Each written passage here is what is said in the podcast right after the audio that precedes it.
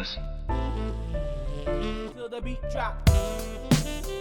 In the battle for round, My life. in every verse, I got rhymes. What's up? What's up?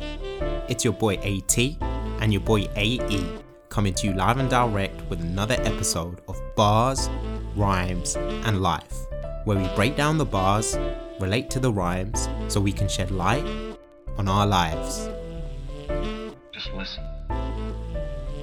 till the beat drop.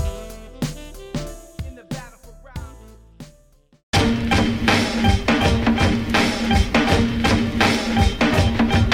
Uh-huh.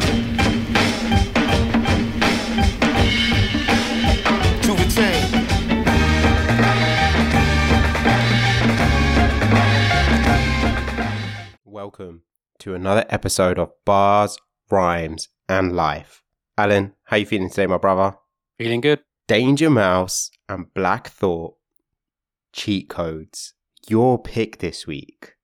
Hit me, Alan. So, this track, I think, actually came up. Actually, no, it wasn't this track. Another track off this album came up on my TikTok page, uh, of all places. And I think I immediately forwarded it to you. It was like, Have you seen this? And then I realized there was a whole album, cheat codes. As soon as I saw, you know, Danger Mouse, Black Thought, just click, instant click. Like I'm not, I'm not waiting. I want to, I want to listen to it. We came across Danger Mouse recently on the Danger Doom track, uh, the collaboration with MF Doom, and there's also another posthumous collaboration with MF Doom on this album, which I'm sure we'll come across at some point on this pod.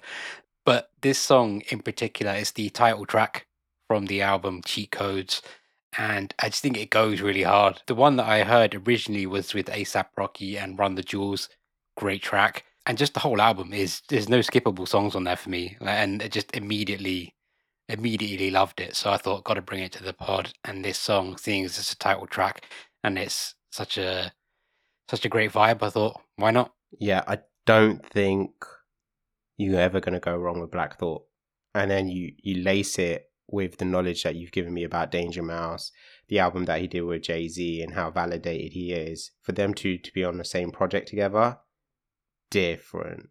I wanted to highlight that. I thought that this was a great track. There's another track that I've mentioned to you that I was like, Alan, bro, why did you not pick that one, bro? Yeah, but you know, like I said, this is this is a forever thing. So there's, I'm sure there's an opportunity for it to come going in the future, and and not because I didn't think much of this track either. It's just a case of that tune does something to me if the one that I'm mentioning. But again, we'll just keep it like on the stum minute and wait for it to pop up when it needs to pop up. I grabbed this off Rap Genius. Uh, the song details the tough life of an average Afro American. At times, Black Thought compares such life to a video game so hard, the only way to get to its end is with the help of cheat codes. But for me, personally, I think Black Thought is also explaining a lot of what he perceives as self sabotaging behaviors that Afro Americans are exposed to, too, as well. So I can't wait to kick in, bro. Who's up first? I'm up. Young Gunners in beast mode, K9 Teeth Show, cheat code, playing with unlimited free throws. Young Gunners in beast mode. K9T show. Cheat code. Playing with unlimited free throws. Bars. I might say bars after every uh, line, bro. Just, no. I, I wrote bars after every single line. Um, oh, it's such a really punchy opening, and it fits this beat really well. I like this beat. It's got a slightly grimy industrial feel to it, the way it, the way it drives forward, and Black Thought's delivery is perfect for that. And like you just said, it just sets up that cheat codes video game metaphor. You know, you've got unlimited three throws. It's, it's really well done. And like you said, the idea being that life is a video game, but it's not a level playing field. So you might need cheat codes, you know, you might need to cut corners. But I, also thought it could be a reference to, you know, people who are at the top, but they have cheat codes because of all the advantages they have and because like the rules don't necessarily apply to them in the same way. If you have some like big, big kind of advantage that you're born with, it is, it is like having a cheat code and it could give you unlimited free throws. It makes me think of Donald Trump. Uh, it, it it doesn't matter how many times he screws up, his base still supports him. You know, he still managed to get to the White House despite being really seemingly a not intelligent person and doing all sorts of shit that other politicians would have just it would have ruined their careers. He was untouchable at that time when he was running to be the Re- Republican candidate. He was untouchable. No matter what came to the surface, hidden tapes, dodgy deals, it didn't matter.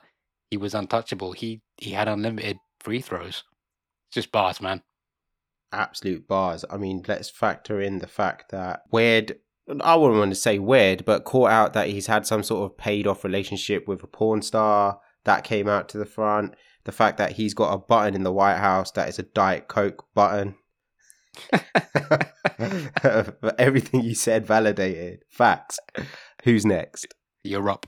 Pay the price, gamble with your life like Pete Rose. Bust a move, paper bubble like Veuve Clicquot. Pay the price, gamble with your life like Pete Rose. Bust a move, paper bubble like Veuve Clicquot. I don't really follow Major League Baseball too much, but did you know who Pete Rose is, Alan? I don't. Rose made 17 All Star appearances and at an unequaled five positions. Rose won both of his gold gloves when he was an outfielder in 1969 and 1970. In August 1989, his last year as a manager and three years after retiring as a player, Rose was penalized with permanent eligibility from baseball amidst accusations that he gambled on baseball games while he played for and managed the Reds. The charges of wrongdoings included claims that he bet on his own team. In 91, the Baseball Hall of Fame formally voted to ban those people that are on a permanently ineligible list from induction into the Hall of Fame. After years of public denial, Rose admitted in 2004 that he, he betted on baseball games. What is the fucking point of admitting it to all of it, like admitting to it all that time later? Because he said in his book that he hoped his admissions would help end his ban from baseball so he could reapply for reinstatement and make the Hall of Fame. And the point I wanted to make there, Alan, was the fact that, or the point that I think Black Thought is trying to make, is that short term gains at the expense of others, or that go against society's l- rules, always lead to long term pains. Yeah, short term gains usually lead to long term gain uh, pains. When it's all said and done, robbing that house and making 30k off from all the goods that you stole doesn't account for the three years you do in prison and the lack of future earning potential that you're limited to just because you have a criminal record. Betting on games that you play in professionally and specifically being told not to bet on cost Rose a shot at the Hall of Fame. Short term gains at the expense of others lead to long term pain. And that's Black Thought teaching it in two lines. And then just as a random one, did you know what Vive Veuve Clicquot is? I can't even say it, let alone know what yeah, it is. it's um, it's a champagne brand. Okay. It's a cha- it's the, the it was created uh, that particular brand created the first ever vintage champagne and is owned by Moet Hennessy Louis Vuitton. Louis Vuitton bought them out in 1987, 1986, I think. Random. But I just again, I think this is a track and this is something that I always scream about with Black Thought is he teaches me something. He teaches me a lot. And I just I've already it's only two two lines and look how much I've learned. Yeah, hundred percent. This this line reminds me a bit of uh, what we talked about on I think on Birds and the Bees episode about how if you're living a life of crime, then one of the consequences of that, or, or each time you go to work, as it were, you risk getting closer to jail. And it's it's that kind of what you're saying. And you pay the price for gambling with your life. Yeah, It's just bars, isn't it? Absolute fires, man. You're up again. Theologians point to the trap house that God is in. Go on, take his name in vain, like a phlebotomist. Theologians point to the trap house that God is in. Won't take his name in vain like a phlebotomist. So, just as a random offset uh, comment, didn't we used to take the piss out of you, uh, calling you a theologist when you did your degree in philosophy, Alan? That was, wasn't that mine and Sham's little thing against you? It was because I very nearly took a, a joint degree in philosophy and theology, but changed it at the last minute to sociology and philosophy. And I'm so glad I did. we, that was just like a running joke. It just reminded me. Whenever I hear theology, I always think of Alan. I don't even know why. It's not even applicable, but it's just a running joke. But I wanted to ask for your thoughts on this. To me, the first line describes an almost condescending thought that theologians are using to describe that God is in all of us. Like in that trap house, God is in all of us. How can a place that causes nothing but ill health, pain, disease, and more often than not, violence, can be a place where God, quote unquote, God exists?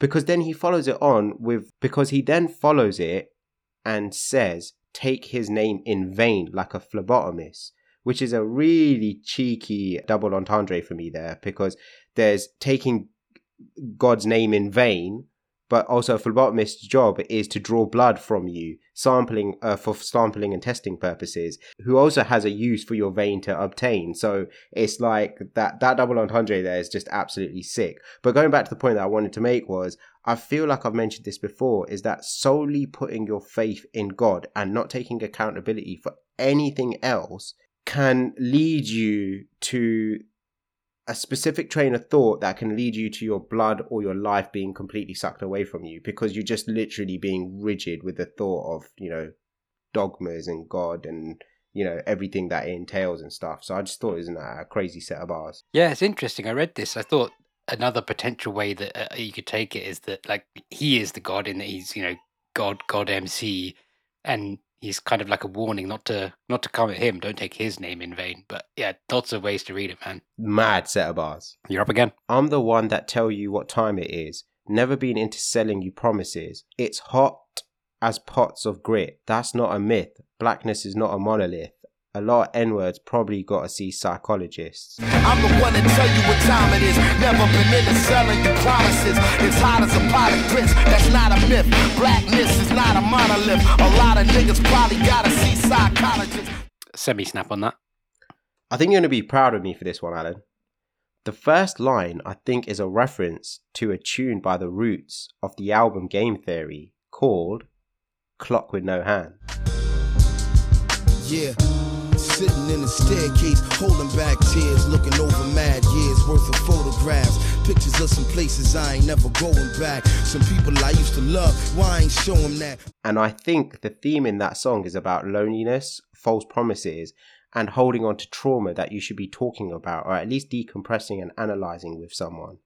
Having gone through all of what he describes in that song, Black Thought is giving us a blueprint, aka quote unquote, a cheat code, to know that oppression for people of color in America is not a myth, to know that blackness is not a monolith, and to know that it's important to speak to someone about stuff. Yeah, I snapped you on the I think the middle of that. Not into selling you promises and blackness is not a monolith. I kind of just I love the the rhyme scheme of not a myth and monolith. It's just it's one of those things you don't hear very often. It's great, but there's so much truth here. I think it's common for people to treat others in a monolithic way, and it can be done by people who are like being bigoted or insensitive, but it can also be done by people who are like trying to be supportive. You know, they're, they're not trying to be mean or trying to be cruel. They're trying to be supportive, but they're just doing it in a, in a maybe not very thoughtful way. So, for example, you might be trying to advocate for racial equality, but at the same time, you're making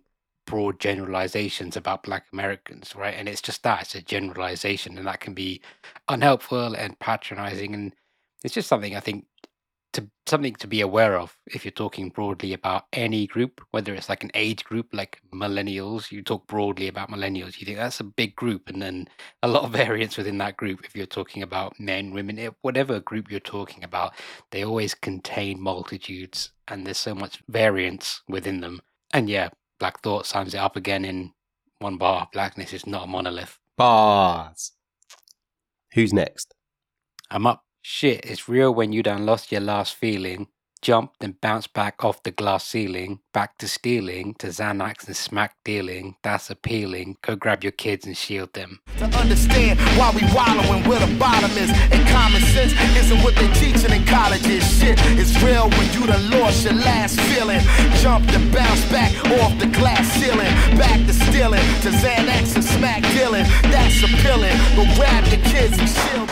Again, just bars and bars and bars. It's so good. Like when you're at your wits' end and you've tried to make it work and you just keep getting knocked back. Eh, he captures that feeling so well. And in this case, it's the glass ceiling knocking you back. You know, the unseen barriers that that limit people from marginalized groups from progressing. And then it could be like unseen prejudice. It could be anything from unseen prejudices to simply just not having the time to learn. And so you go back to the old ways, you know, stealing, drug dealing, like we said before, that that life of crime because the legit way just isn't working. There's a limit there, and then you you, you have to have to take the other route. And then this play on that's appealing, and when he says it in his accent, it sounds like a pill in Xanax and pills. Ugh, it's brilliant. This is absolute bars. Unbelievable shit, man. Who's next? You're up. Where hustling became an art, the mantra is not managed, not defanged.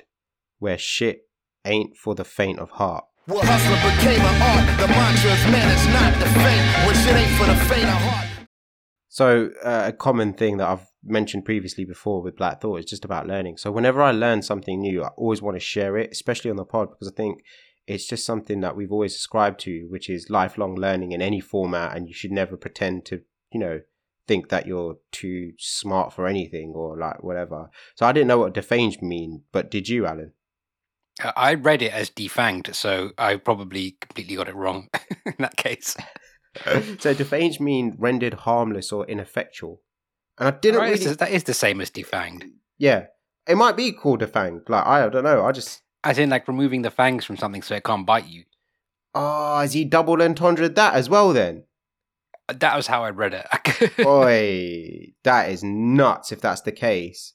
Because again, at first I didn't quite understand it, but now I understand it with you saying it as defanged. Because where where hustling became an art, the mantra is not managed, which is the fact that if you take someone being fanged as a vampire and you take hustling as a vampire type, what's the word, metaphor, then one bite leads to another bite or leads to another bite, and that's what colonizes and keeps the mantra managed. And the man, the managing of hustling is an art, um, where shit ain't for the faint of heart.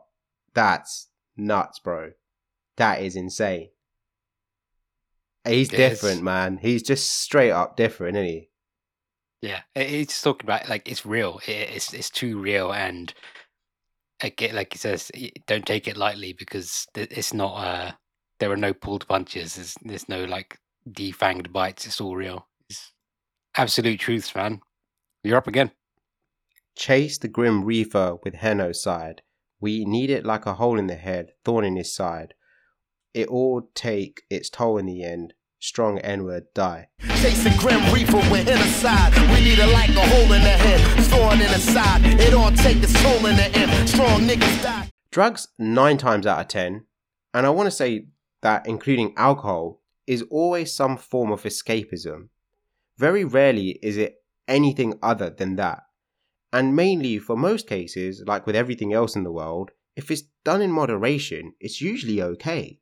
But if you're trying to escape depression or trauma, then guess what? The Grim Reaper is definitely going to go get you eventually. I just think that's an unbelievable bar because it's such a unique way of describing what drugs do to you and any type of drug. I'm not, I don't want to specifically just label it weed or cocaine or whatever. I'm talking about anything, anything that is addictive in its nature. If, if, if you're trying to escape something that's really, really embedded in you, then eventually, eventually it's going to get you. And then, you know, the whole thing about it all takes its toll in the end, strong N words die. I, I really do think there is this crazy perception about being a heavyweight compared to being a lightweight in regards to drinking, smoking, anything. And I don't think this is what he's trying to get at is that, like, it all takes its toll in the end. You might have that guy who can neck 45 uh, sambucas and you go, oh, what a legend. He's this guy that can just take all this stuff. But eventually it's going to get you. There's no way that you could just keep living that specific life and keep just whacking yourself out with loads of drugs, whatever it might be, to escape a situation. Eventually it's going to catch you. I just think it's an incredible, incredible bar. Yeah, there's a lot going on in this line. Um, the the genocide obviously is potentially an allusion to suicide, but via alcohol. And so when he says it takes its toll and then strong N words die, it, it could also be in the sense that, that they take their own lives despite you thinking that they're super strong it takes its toll. And then there's also this hole in the head, thorn in the side. I feel like there's some kind of Jesus metaphors going on in there, but I just didn't, I wasn't able to pull it all out. But oh, it's a great line. Bars, absolute bars. I'm up in the hood, mouthful of blood, tasting the same sting, playing the game, trying hard to hang by the same string. You better get the cheat code or get RICO'd. Bad credit, get your shit repoed. Listen. In the hood, mouthful of blood, tasting the same sting. Playing the game, trying hard to hang by the same string. You better get the cheat code or get RICO'd, nigga. Bad credit, get your shit repoed. Listen. I snap you on the last two bars there, bro. Like I said before, it's just it's that that last. You know when he says you, you've lost your last feeling. You're hanging by the last string. You, you're really at you are at your wits end, and you're playing the game, but the game is rigged. And like you said, you you need the cheat codes, or you get recoded. And RICO'd being reference to the the RICO laws, which are um, introduced in 1970 to to specifically tackle organized crime. So it, it allows for extended sentences for crimes that are attached to a, a larger crime organization like the mafia and allows for money and property to be claimed from those who are accused. So like your shit can can literally get repossessed if you get uh RICO'd as it were. But also your shit can get repossessed for having bad credit. And uh, I had bailiffs come to my house recently looking for a previous occupant and it just made me think like how how lucky I am not to be in that sort of situation. Um, because even when you know, like I know that this isn't, they're not here for me, and I haven't done anything wrong. You still feel like a bit tense, like oh god, what's going on? There's people in my house with cameras on their chests and stuff, and I think it it also to me it kind of justified my reluctance to to buy anything on credit. I'm I'm very like wary of doing it. I'm I think my degree might be the only expensive thing I've bought on credit, and the student loans are a slight exception anyway. So, yeah, I think throughout this this line and just the whole song, Black Thought is just dropping he's dropping reality about the game, as it were. Like we said before about having your income come from illegitimate sources and, and the risks associated with that. But what Black Thought says is sometimes that's the only way. And if you're gonna do it, better have the cheat codes. Just great bars, great song. Yeah, absolute facts. I pretty much snapped you on everything that you said there, and probably just tying it off is to anyone. I know Black Thought may have wrote this more specifically to Afro Americans, but I doubt he'd be discriminating to anyone else. Just listen to these bars, obtain and apply these cheat codes in life. Talk to people, avoid short term gains at the expense of others. Accept that if you are of color, you are probably going to be faced with a multitude of decisions where the easy choice and the most obvious choice at the time is actually the wrong choice. And if you if you don't follow that, you will get RICO'd. And we don't want that to happen to anyone that's listening. We want everyone that's listening to be successful, happy, and content to the fullest. So, you know, straight up facts. Nothing but love to Danger Mouse and all his fans, nothing but love to Black Thought and all his fans. Nothing but love to all the BRL listeners out there. Nothing but love to you, Alan. One. Peace. Thank